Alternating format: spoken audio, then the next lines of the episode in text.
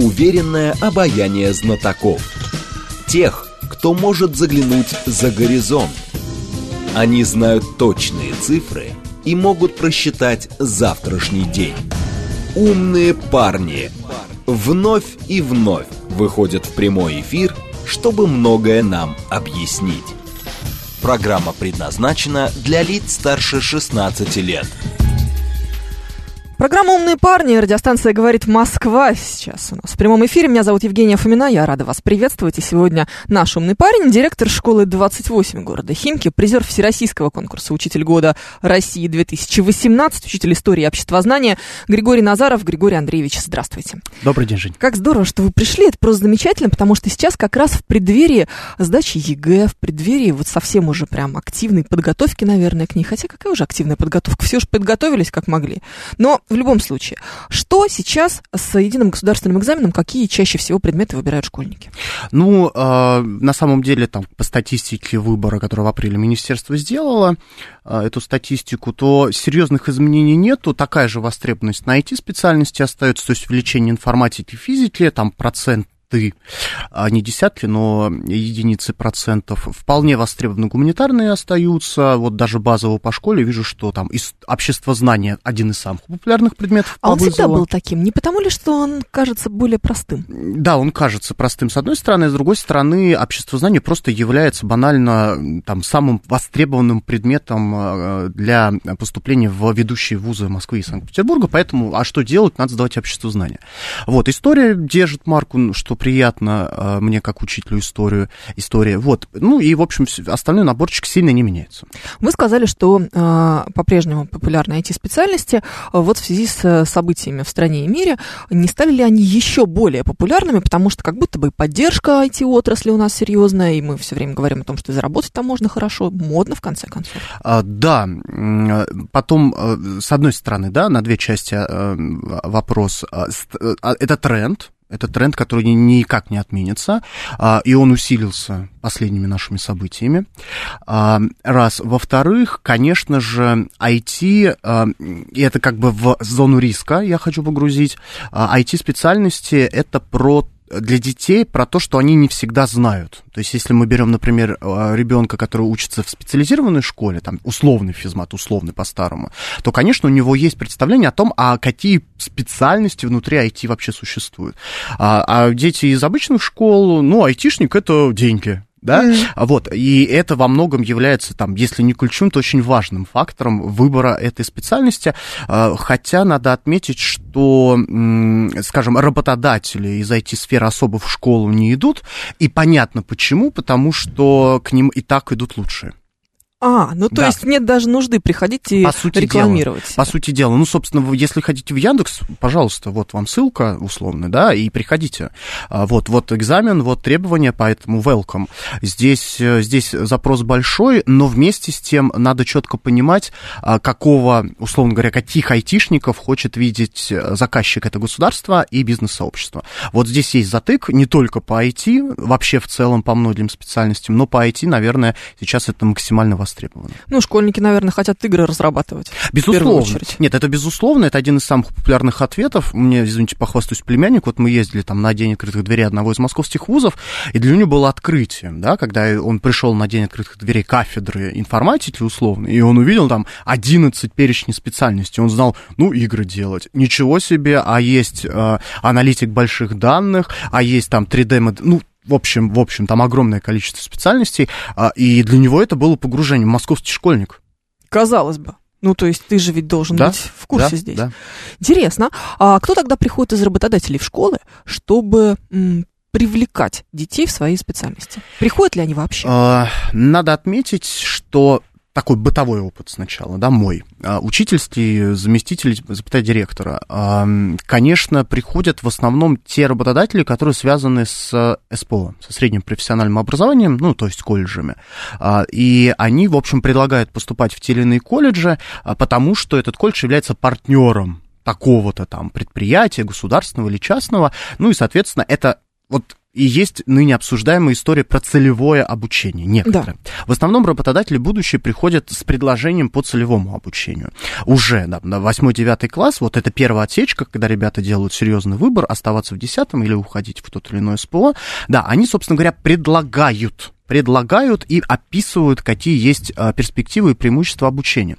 Вместе с тем, э, здесь э, вот общественная дискуссия последней недели, да, касающаяся как раз-таки э, вопроса о возвращении, такой серьезного возвращения целевого обучения и распределения по регионам, пока очень условно и в кавычках, э, и ставится крайне настоятельно, потому что кто предлагает, что предлагает, на каких условиях предлагает, но самое важное, а кто определяет востребованность сегодня? Понимаете, тех или иных специальностей. Потом мы же с вами говорим о востребованности не сегодня, да. а это должно быть какое-то планирование, ведь дети же получат профессию не завтра, не через год даже.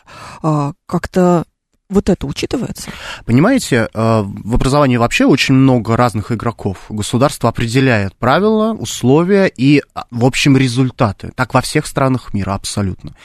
И сегодня вот в тех экономических а не следствие политических условий, в которых мы живем вот сегодняшний день, мы должны сесть и как следует и крепко подумать. А, а собственно говоря, действительно, а что, а, а кого мы ждем через там пять лет хотя бы, да, вот выпускник СПО в 2027 году, это кто? что он знает, что он умеет по разным, по разным специальностям. То же самое, хорошо, выпускник, а, ну, мы возвращаемся к специалитету, а, выпускник-специалист через, там, в 2028, а он кто? А, это прописано в наших ВГОСах. Они там одобрены с 2010 года, новые редакции 2021 год. Но в ГОС стандарты не всегда поспевают. Сейчас ошеломительные события происходят. И мы действительно должны профессиональным сообществом все, работодатель, родитель, ребенок, естественно, государство, мы должны садиться, извините, рисовать. Рисовать, предсказывать, э, риски прописывать, потому что э, откуда запрос на вот это возвращение целевого обучения, и распределения по регионам. А из-за того, что часто ребенок выпускается из СПО, в него вложены государственные деньги, или он выпускается из института, а он идет не по специальности, и он не приносит никакой пользы, как, как видится там государству и обществу. А зачем? Тогда. Ну да, получается, зачем мы тратили деньги, чтобы Абсолютно. его обучить Абсолютно. за все это время. А, вообще, в принципе, насколько сейчас популярны а, среднее профессиональное образование? А, есть вилка, нет, чаша весов. На одной чаше притязания, то есть ожидания детей. Это измеряется. А другая, другая чаша, вторая, это факт. А, по разным регионам Министерство статистику ведет.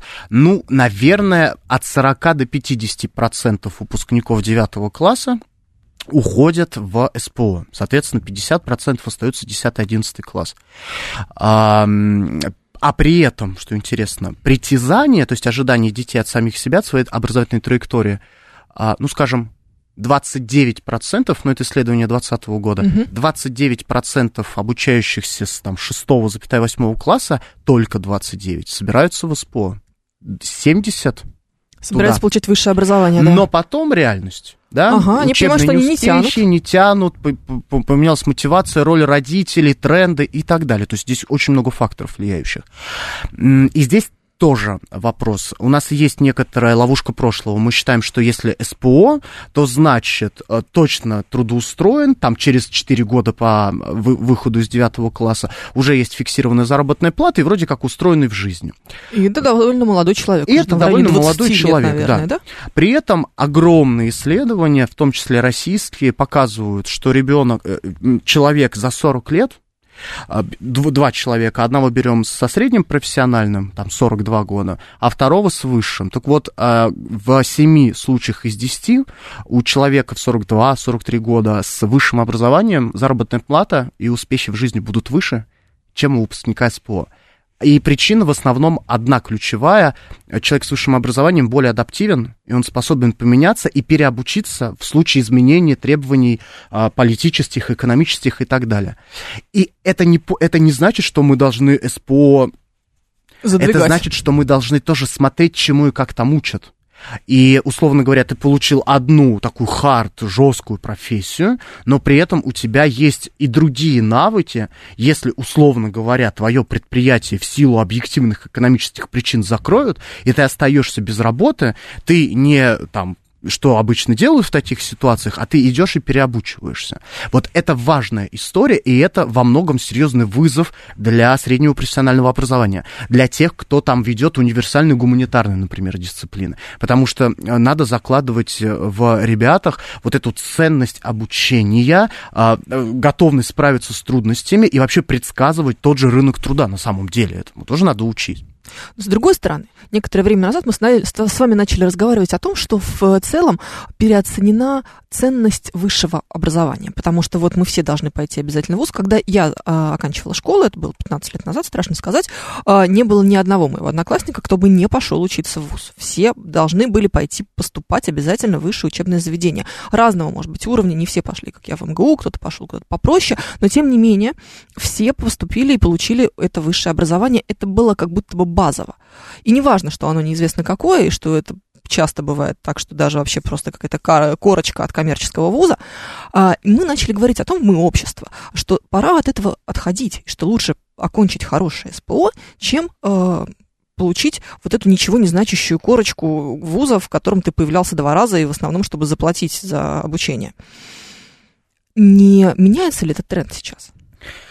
А высшее образование, ну давайте так вот, два объяснения. Первое традиционное, вот так было. Ловушка прошлого работает. Вообще общество в процессе изменений, в первую очередь, согласно Александру Григорьевичу Осмолову, возвращается к прошлому опыту. Вот вернуться туда.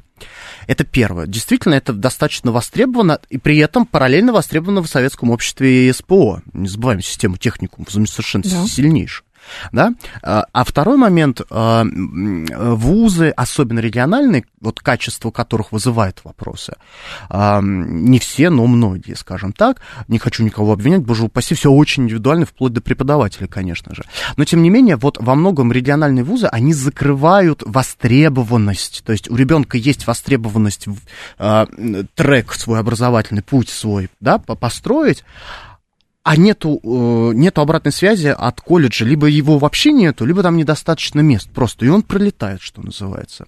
Поэтому здесь надо смотреть э, картинку вот даже не в целом по стране, а конкретно в каждом регионе и там, например, в каком-нибудь округе, потому что она очень разная. И опять же, идея про распределение выпускников, там, целевиков, она именно о том, что да, не, не хватает во многом кадров в регионе. Вы знаете, вот э, я как учитель очень много езжу по разным регионам, и я всегда провожу открытую уроки с живыми детьми в городах, в поселках, где угодно.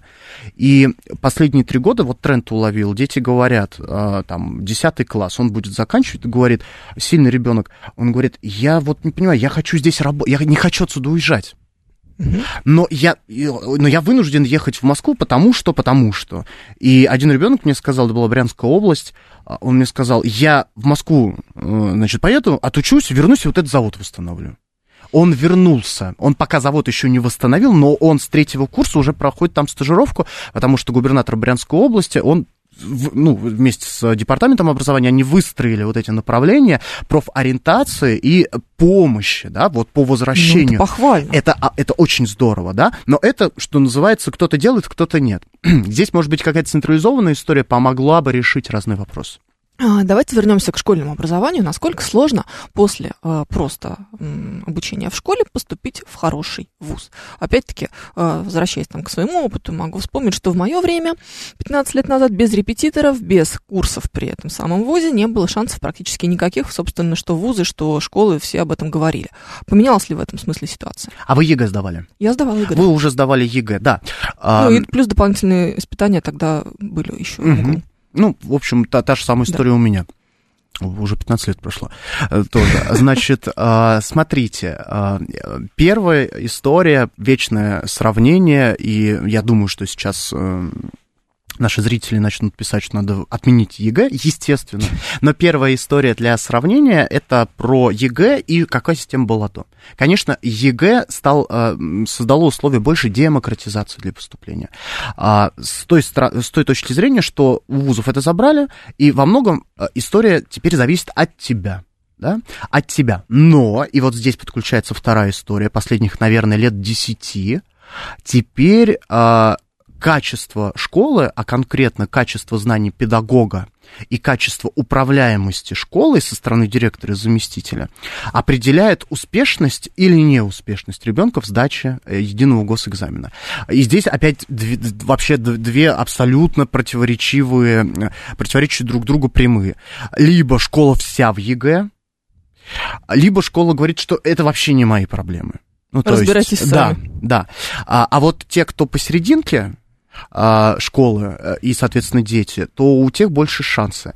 Вместе с тем, а, мы четко видим, что выпускники малых городов, поселков и сел, если знают, если знают о том, что есть университет, а, ну, я не буду рекламировать, но вот московские топовые вузы, и они понимают, какие экзамены сдавать и какие баллы проходные, они, скорее всего, туда поступят. Mm. Ну, Потому что у них для... появляется мотивация, а интернет сейчас есть везде, и даже если ты понимаешь, что в школе, ну, что-то не то по истории, например, да, учитель не очень справляется, на базу готовит, а на 70 плюс нет, э, у тебя есть бесплатные курсы. Ну, получается, что мы как раз то, за что боролись, и получили. Была же идея введения ЕГЭ изначально для того, чтобы дети из угу. небольших школ могли получать хорошее образование, иметь такую возможность наряду с э, ребятами из крупных городов. Получилось, что получилось. Да, результат достигнут, э, я думаю, во многом. Теперь развитие этой системы да, вот действительно, каким образом э, содержательно, именно содержательно наполнить каждый экзамен, чтобы объективно дифференцировать. Ведь задача экзамена в первую очередь дифференцировать. Ну, условно говоря, бездельника отсечь. Ну, да. Что скрывать, да? А талантливого ребенка, который пахал, вот, чтобы он, подготовившись, сдал. И вместе с тем все-таки не упустить э, задумку демократизации не только региональной, но, извините, социально-экономической. У нас в больших городах есть дети из бедных семей. И э, ЕГЭ это отличный трамплин для того, чтобы поступить в хороший вуз и смыть вот это социально-экономическое разно, ну, социально-экономическую разницу. Потому что, ну, допустим, мои родители получали там 30 тысяч рублей, я получил э, высшее образование, я устроился на хорошую, интересную работу, полезную для общества и государства, и получаю достойную заработную плату. И мои дети уже, мои дети Э, человеку, у которого есть высшее образование, а как опять же говорит статистика, дети родителей с высшим образованием, скорее всего, ну и так далее. Ну да. И вот здесь это очень большой вызов а, сейчас действительно к разработчикам и ко всей системе образования, к Министерству просвещения в первую очередь, вот, вот вернуться к этой идее демократизации, чтобы действительно те дети, которые пашут, которые выбрали свой путь или набор своих путей, они э, сумели пройти. А, наш слушатель Алексей Морозов возвращает нас а, к теме э, среднего профессионального образования. Говорит, что он категорически с вами не согласен, потому что в университете вы получите навыки, которые вам не даст никакое условно ПТУ. И потом одно, говорит, дело соревноваться со сверстниками на WorldSkill, а совсем другое это конкурировать с мигрантами из Средней Азии. И как будто бы у нас есть вот это представление о том, что окончив колледж, ты будешь конкурировать с мигрантами из Средней Азии, а не с такими же ребятами, как ты, которые тоже учились в этом колледже это сейчас имеет какое-то отношение к реальности? Нет, э, но, но я благодарен Алексею, потому что он, э, конечно же, вскрыл э, очень важный дефицит нашей системы управления образованием, это информирование. Вот э, если уважаемый Алексей отправится в любой колледж, например, в Москве, если Алексей из Москвы, mm-hmm. если он из другого города, вот он возьмет лю- любой колледж СПО, просто забьет в поисковике и просто съездит на экскурсию, там дни открытых дверей каждый месяц проходит. Я думаю, он очень сильно удивится. Тому, какие преподаватели, какое оборудование, какие специальности обучаются. Не буду тратить время, но это действительно уже совершенно другое э, дело и другая реальность, которая была там 10 лет, а не такая, которая была 10 лет назад. Вообще другая история. То есть это же имидж еще история. То есть было Абсолютно. раньше ощущение, что ты, если ты идешь в колледж, значит, ты тупой, ты не поступил. Да, Тебя да, да, даже да. в 10 класс не хотят брать, потому что, ну, совсем добрый Все вечер. забыли об этом. Всё, это так же, нет. как и ЕГЭ. Ну, наверное, где-то вот, вот где-то старый, старый руководитель, работающий по лекалу, может быть, один к сотне остался, но я думаю, это то исключение, которое подтверждает правило. Нет, а, совершенно другая реальность. Но, опять же, возвращаясь к, к, мне кажется, проблеме, а, хотелось бы, чтобы более широкое, то есть вот ядро да, должно быть у выпускника СПО железобетонным, и он должен быть лучшим специалистом своей профессии, своей специальности, но чуть выше он должен уметь и ориентироваться в мире, э, в мире политическом, в мире экономическом э, и просто банально в рынке труда. Это очень важная история. Чтобы он умел ориентироваться, что нужно? Это, может быть, нужно преподавать как-то отдельно в качестве предмета ориентирования в современном мире. Ну. Конечно, это, это вопрос перечня и результата каждого предмета.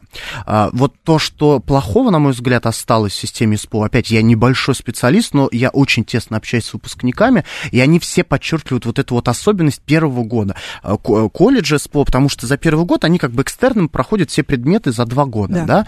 А, а извините меня, это история России 20 века, так на всякий Мгм. Случай. Это экономика, рынок труда, безработица, экономические системы. И вот здесь смычка, с одной стороны, со школой, а, а с другой стороны, с институтом, она необходима.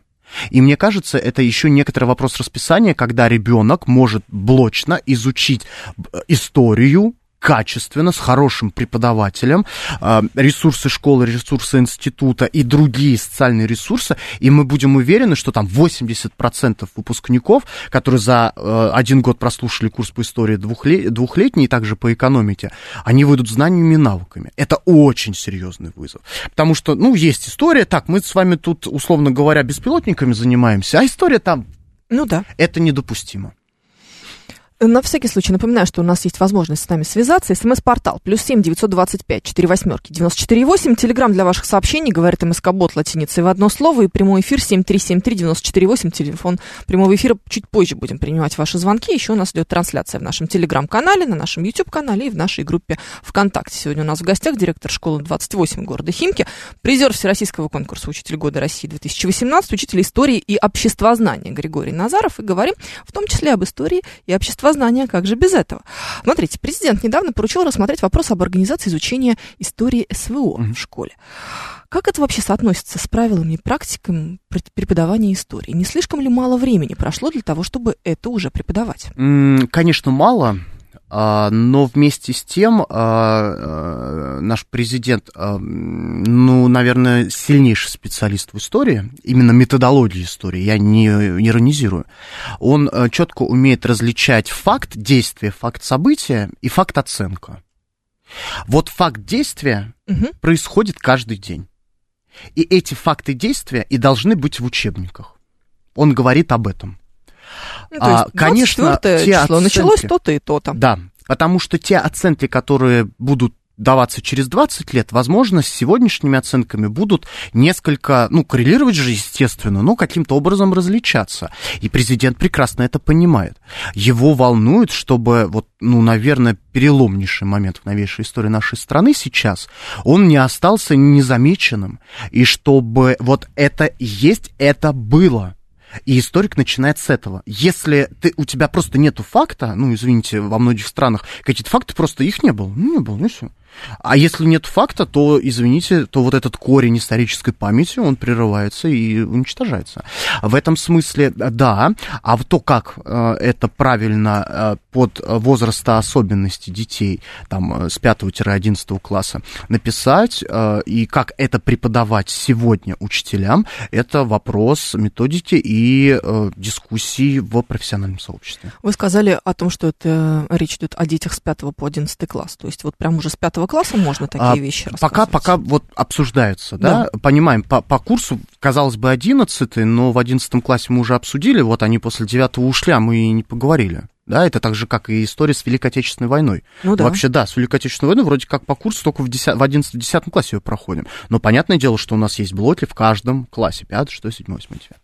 Ну, то есть это должно быть для всех. Конечно. Обязательно. Конечно. Отлично. Впереди у нас сейчас будет информационный выпуск. Э, напомню, что у нас в гостях директор школы 28 города Химки, призер Всероссийского конкурса «Учитель года России 2018», учитель истории и обществознания Григорий Назаров. Продолжим через несколько минут.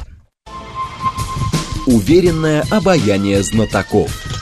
Тех, кто может заглянуть за горизонт. Они знают точные цифры – и могут просчитать завтрашний день. Умные парни. Мы продолжаем программу «Умные парни» на радиостанции «Говорит Москва». Меня зовут Евгения Фомина. Григорий Назаров, директор школы 28 города Химки, призер Всероссийского конкурса «Учитель года России-2018», учитель истории и обществознания. Сегодня наш умный парень. Разговариваем об образовании. К нам можно присоединяться с помощью наших средств связи. Это смс-портал плюс семь девятьсот двадцать пять четыре восьмерки девяносто четыре восемь. Телеграмм для ваших сообщений, говорит МСК Бот латиницей в одно слово. И семь три семь три девяносто четыре восемь. Телефон прямого эфира. Знаете, давайте поговорим с вами о языках. Не так давно пришла новость о том, что в России вырос спрос на преподавателей корейского и китайского языков. Была инициатива в Госдуме, что давайте мы английский заменим на китайский. Это вообще актуально? Нет, это, конечно, актуально, э, хотя потому, что Китай становится все более и более э, серьезным экономическим лидером. А, и хотя бы банально читать прессу, которую пока никто не переводит, тому же экономисту, просто нужно, да, это инструментальная задача. Это раз. Во-вторых, конечно же, мы понимаем а, о том, что а, общество реагирует на те процессы, которые видит вокруг себя. Оно не всегда может их сразу объяснить, но мы совершенно точно видим, что Китай становится последние десятилетия, ну, давайте так, пятилетку, что называется, нашим стратегическим партнером. Это факт, опять же факт. Соответственно, возникает запрос у родителей и у детей, которые тоже пользуются различными источниками информации, на то, чтобы понять культуру этой страны, историю этой страны. Ну и вообще как-то вы, вы, построить для себя свою собственную картинку. Без языка это невозможно. Это одно направление. Другое направление, мы понимаем, что, э, ну, есть такая история про то, что врага надо знать в лицо, да, это, mm-hmm. это уже обсуждаемо, да, это уже было, не буду здесь останавливаться.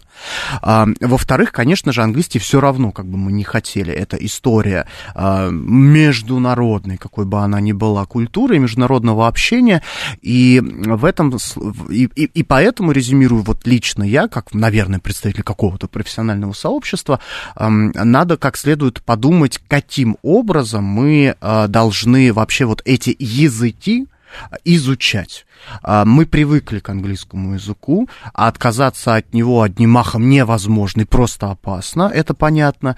А, опасно по, в первую очередь, по, ну, как бы по некоторым выстраиваниям дальнейшей, опять же, своей образовательной и карьерной, карьерных путей. А, вместе с тем, базовый опыт, житейский опыт показывает, что ну, у меня в школе от 5 до 8 детей в каждом классе китайский уже сами изучают. Mm, вот и так. получается, что мы даже опаздываем. У них есть запрос, и они были бы рады, да даже, знаете, платные образовательные услуги бы у нас получать, если бы я им привел учителя китайского языка. Я а где же они учат? Ну, интернет есть. Да. Раз, репетитор есть. Есть. Репетитор Просто как будто бы мы говорим о том, что нас, нам не хватает учителей китайского и корейского. Это все-таки не то, чтобы на каждом шагу это английский конечно. знает любая собака. К- да, конечно, конечно. Э, э, это большой, большой запрос, и эта тема пока даже не э, научно не посчитана, то есть нету социологии. Мы запроса не видим, просто не то, что не видим, мы его не знаем мы его не знаем. Вот для меня самого, как для директора, это было удивлением, потому что я смотрю, бабах, и у меня ребенок выиграл региональный этап Олимпиады по китайскому. Вот. Причем он сам зарегистрировался, у нас в Московской области такая система, то есть мы особо не участвуем, мы просто результат получили. Я его приглашу, говорю, Дань, он такой, а мы 4 года занимаемся. Mm-hmm. Да, это, это, про, про, про, это, кстати, к вопросу, насколько мы своих детей знаем. ну, родители, дай бог, знают, а школа не всегда. Бы. Да. Да, как будто бы. Ну, то есть, а с корейским языком что? А с корейским мне сложнее э, с точки зрения бытового опыта. Мне, моя гипотеза, моя гипотеза ничем не обоснованная. Корея создала очень привлекательный такой около голливудский образ сериалов, мультиков и вот всей вот этой культуры, да, поп-культуры, да. Японии, да, а, которая очень хорошо в свое время транслировалась через там масс-медиа для, для детей. А, и отсюда у детей детей в первую очередь запрос. Вот это я вижу, как, видел как учитель. А, и там и песни, и стихотворения, при этом о каком-то базовом профессиональном знании, готовности трудиться в изучении, например, корейского языка, вот об этом говорить обоснованно не могу. Скорее исключение. Понятно. А давайте поговорим о ценностях. А, недавно было такое исследование, причем достаточно, ну, такое фундаментальное, а, опрос из разряда, который проводил не там не сервис какой-нибудь, а институт. А, и выяснилось, что очень сильно изменились ценности учащихся. Вот, например, среди Э, ребят в возрасте от 14 до 18 лет, то есть школьники, ваша как раз аудитория, 61% а, из них в первую очередь ценят здоровье. Удивительно. Дальше у них идет, ну, тут как физическое, так и психическое, дальше у них идет, значит, а, наличие хороших верных друзей, это э, 46%, э, потом активная деятельная жизнь, потом уже вот деньги почему-то не на первом месте, что как мне показалось несколько странным. Ну и дальше там уже любовь, э, отношения, семья, вот это все уже как будто бы ниже спускается. Религия там где-то совсем на последних позициях. Но в первую очередь здоровье. Это что вообще такое? А, это раньше говорили непоротое поколение, а сегодня стоит говорить это откормленное, комфортное и комфортное, достаточно Э, в, опять во всех странах достаточно детское а, поколение. И а, можно считать, что Детское мы... в смысле инфантильное? В смысле инфантильное. А, даже, по-моему, в некоторых российских судах уже есть кейсы, когда родители подают в суд на своих детей, чтобы 30-летних детей уже выгнать со своей жилплощади. А, так вот, а, это можно оценивать, каждый радиослушатель будет по-своему. А, я говорю там, не делая отсылки, но это огромные исследования экономические, образовательные, разнообразные. А, значит, это наши дети. Поколение, ну, давайте так скажем, где-то там э, родившиеся вторая половина 90-х, вот самый конец 90-х, все нулевые, и вот все-все-все. А, большой дом, плюс-минус, примерно одни и те же приспособления, телевизор. Это до смешного, но давайте вспомним наших бабушек-дедушек, да, у меня бабушка 38 -го года рождения. Вот, у нее вчера был юбилей 85, 85 лет вчера праздновали. А, ну, на день рождения нужно было что-то добыть. Да? да. Вот, надо, надо было вот черные туфли, их надо было вырвать детям, ну, это смешно. В это очереди смешно. дед стоял за этой стенкой две недели, ночью ночевал на улице. Ты что, я ее не выброшу никогда в жизни. Конечно. Бабушка. И вот, и вот они. Да. Вот, не они, вот, вот, вот новое, новое поколение. И здоровье, я бы сюда еще присовокупил комфорт. Вот, вот комфорт бы я бы, наверное, сюда еще добавил. А, это базовый запрос. Кстати, абсолютно по всем там э, пирамидам Маслоу, э, Дерцберга, каким угодно. Вот, вот, пожалуйста, безопасность и комфорт. Вот все, основа.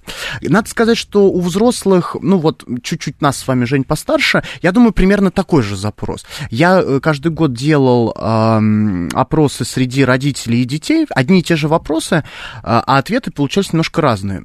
так вот, всегда совпадал э, ответ на вопрос безопасность, понимаемый в политических э, координатах как отсутствие те террора. Вот это было и у родителей, и у детей, как культурный код. Я думаю, из- из-за конца 90-х, начала нулевых, вот все вот эти жуткие, э, чудовищные э, террористические акты на территории Российской Федерации. А, и поэтому, поэтому меня это не удивляет. И то, что деньги не на первом месте, меня тоже не удивляет. Потому что э, дети э, имеют источник информации родителя, ну, это первый, да, потом все масс-медиа, э, ну, телевизор в меньшей степени, интернет, соцсети в большей степени, они понимают уже там к 15 годам, на мой взгляд, что если ты работаешь на нелюбимой работе за большие деньги, то ты не будешь счастлив. Да, это, это удивительное умозаключение для детей, которых мы считаем необученных, там, невзрослыми, инфантильными и так далее, но между тем мы часто сами к этому приходим после 30.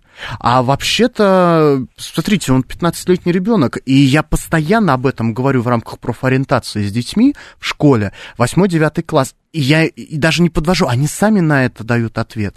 Я лучше поучусь подольше, я переобучусь, я найду себя. Отсюда инфантилизм возникает. Я не буду спешить, да, но я найду ту работу, которая и деньги, и удовольствие. А, а вот теперь и вот третье, что э, государство должно, э, так сказать, э, не возмутить, но заставить задуматься нас всех, а где э, про стабильность, где про развитие всего общества, не про меня, а про нас.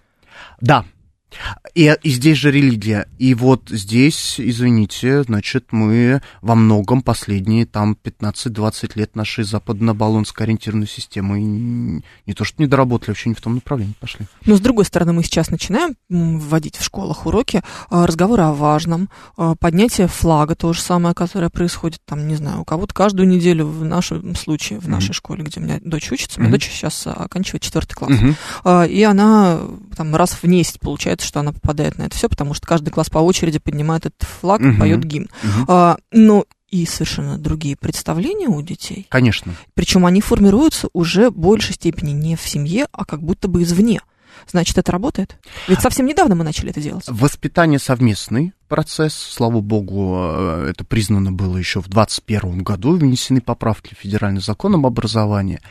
А школа вместе с родителями формирует образцы, в первую очередь ценностные образцы да, и систему ценностей формирует. Если этот процесс формирования ценностей разнонаправленный, ну, у нас ребенок и разъедется, естественно. Если согласовываем, а государство, как, извините за это слово, ну, такой организатор, да, и ценности государства обозначает самые приоритетные для всего общества, тогда у нас есть надежда, что мы придем к удовлетворительному результату, потому что совершенно очевидно, ценностный результат в обучении намного выше всех баллов ЕГЭ и всего остального, потому что если у вас бессовестный ребенок, который сдал 92 балла, ну, понятно, что тут обсуждать. А, так вот, а, и вот разговоры о важном, это слава богу, я, не я, я учился в школе э, директором, который э, работает э, моя уважаемая коллега, мой наставник Надежда Владимировна. 30 лет, казалось бы. Так вот, у нас поднятие флага и проигрывание гимна 30 лет в школе. Вот видите? Понимаете? И у нас там гимназические классы, все, и я обычный парень из Химок, извините, без репетиторов поступил в университет. И мне кажется, я неплохой человек, да? И это и школа, и родители, конечно же. И банальная мысль, ну, действительно, когда каждый понедельник ребята приходят в форме, в форме деловой, с элементами школьных, да, э, значит, образцов, они видят государственные символы, они слушают гимн, они этот гимн исполняют. Потом они идут по кабинетам, они говорят о важных датах в отечественной истории. Но я историк, я знаю, есть ужасающие факты социальные, когда дети совершают, ну, допустим, извините, пожарили крабовую крабовые палочки на огне. Девочки там, 9-8 класс, значит, и у них спрашивают, зачем? Они, а мы, ну, это было там лет 6 назад, а мы не знаем, зачем он нужен. То есть мы банально какие-то вещи просто не сообщаем. Вот банально, что такое вечный огонь и какие, в чем, собственно, символ памяти этого вечного огня. Мы просто это не обсуждаем. И для, ну, для нас это естественно. Ну, а дети как-то, видимо, сами должны. И когда мы наконец-то это сделали приоритетом, когда мы стали об этом говорить, конечно, я думаю, что мы можем надеяться на результат. Конечно, все разные, конечно, у каждого есть свои особенности, но общая ценностная основа в российском государстве должна быть. И ее должна закладывать школа. Ее должна закладывать школа инструментально, потому что школа профессионал, по, по, по многим там направлениям, но э, родители не должны сдать и принять, да, родители должны видеть, а, они должны задавать вопросы, но э, вообще, конечно, школа и родители это просто партнеры. Я не понимаю школу, в которой нету э, родительского комитета, не того, который на занавеске деньги собирает, а того, который смотрит документы, вносит коррективы и вместе приходит к компромиссным решениям и приходит. Я как директор, мы создали клуб бабушек и дедушек, и э, потому что, ну, многим просто на пенсии делать нечего, они приходят после уроков, э, какие-то кружки абсолютно бесплатно, мы помогаем, они вместе с ребятами. Ну, разве такой школе бы мы не хотели, чтобы наши дети учились? Давайте пообщаемся с нашей аудиторией. 7373948, телефон прямого эфира. Слушаем сейчас вас. Здравствуйте. Добрый день. Добрый. Сергей Алексеевич зовут.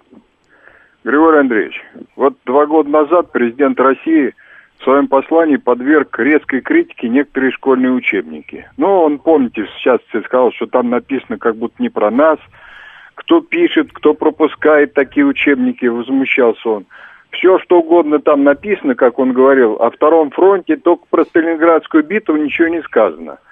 и даже говорит, комментировать не хочу. Вот скажите, это что, на ваш взгляд, вредительство, кто это делал, или это что-то другое?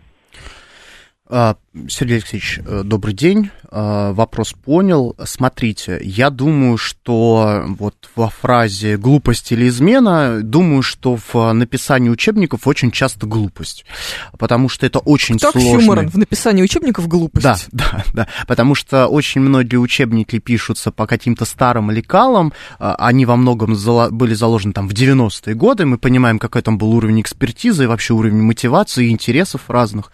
Вот, и я думаю, что вот, этот, э, вот эта история про Сталинградскую битву, о которой говорил Владимир Владимирович, она именно про вот некоторую глупость. Кстати, надо отметить, что за два года а, учебники вычищены с профессиональной точки зрения. Вот если вы откроете сейчас учебник 10 класса, где как раз идет речь о Великой Отечественной войне, то вы, конечно, увидите совершенно другую историю. И, кстати, что еще приятно отметить, кроме профессионального содержания, а, учебники стали методически очень крутыми. То есть их стало интересно читать, смотреть и даже щупать, вот уж извините. Это важно. Это важно, чтобы книжка, которую ребенок держит в руках, была интересной, понятной, познавательной и развивающей его. Поэтому спасибо э, еще раз нашему президенту, потому что он обратил внимание на очень актуальную проблему в свое время. 7373948, телефон прямого эфира. Вас слушаем. Здравствуйте. Алло, здравствуйте, Екатерина. Во-первых, поздравляю вас со всеми майскими праздниками. Спасибо вас. И вопросы. Значит, вот 28 февраля 23 года, этого года, Путин подписал приказ о соответствии в применении иностранных слов, вот эти англицизмы.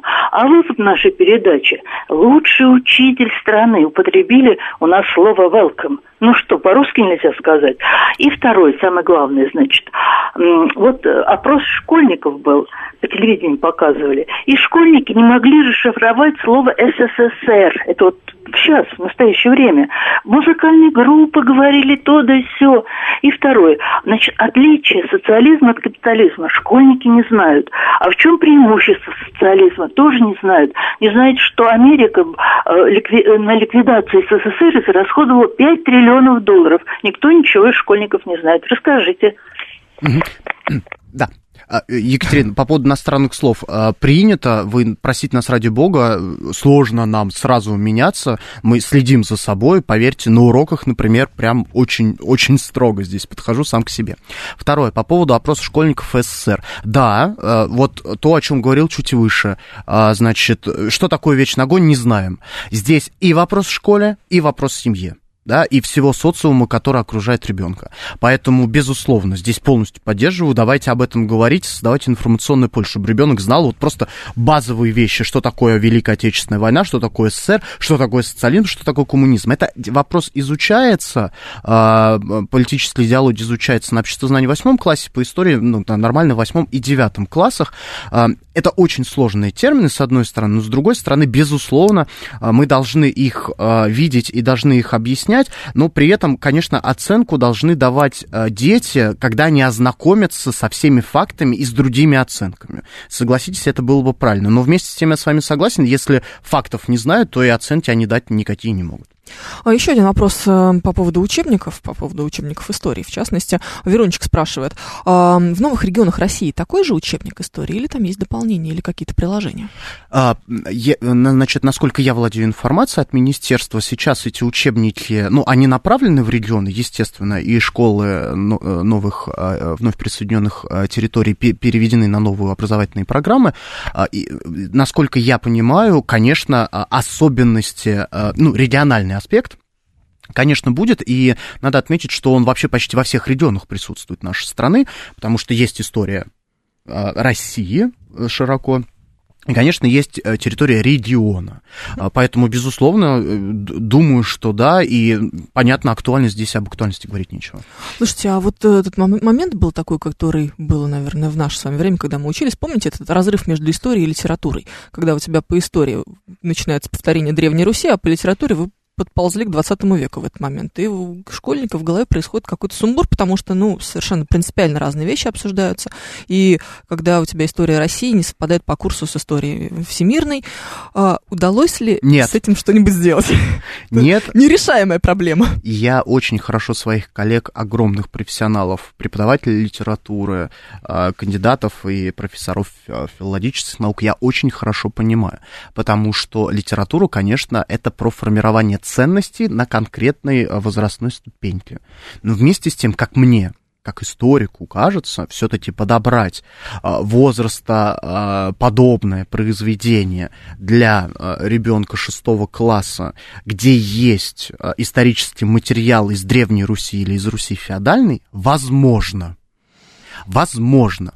Вопрос некоторого, э, некоторой серьезной э, корректировки рабочих программ по литературе и по истории.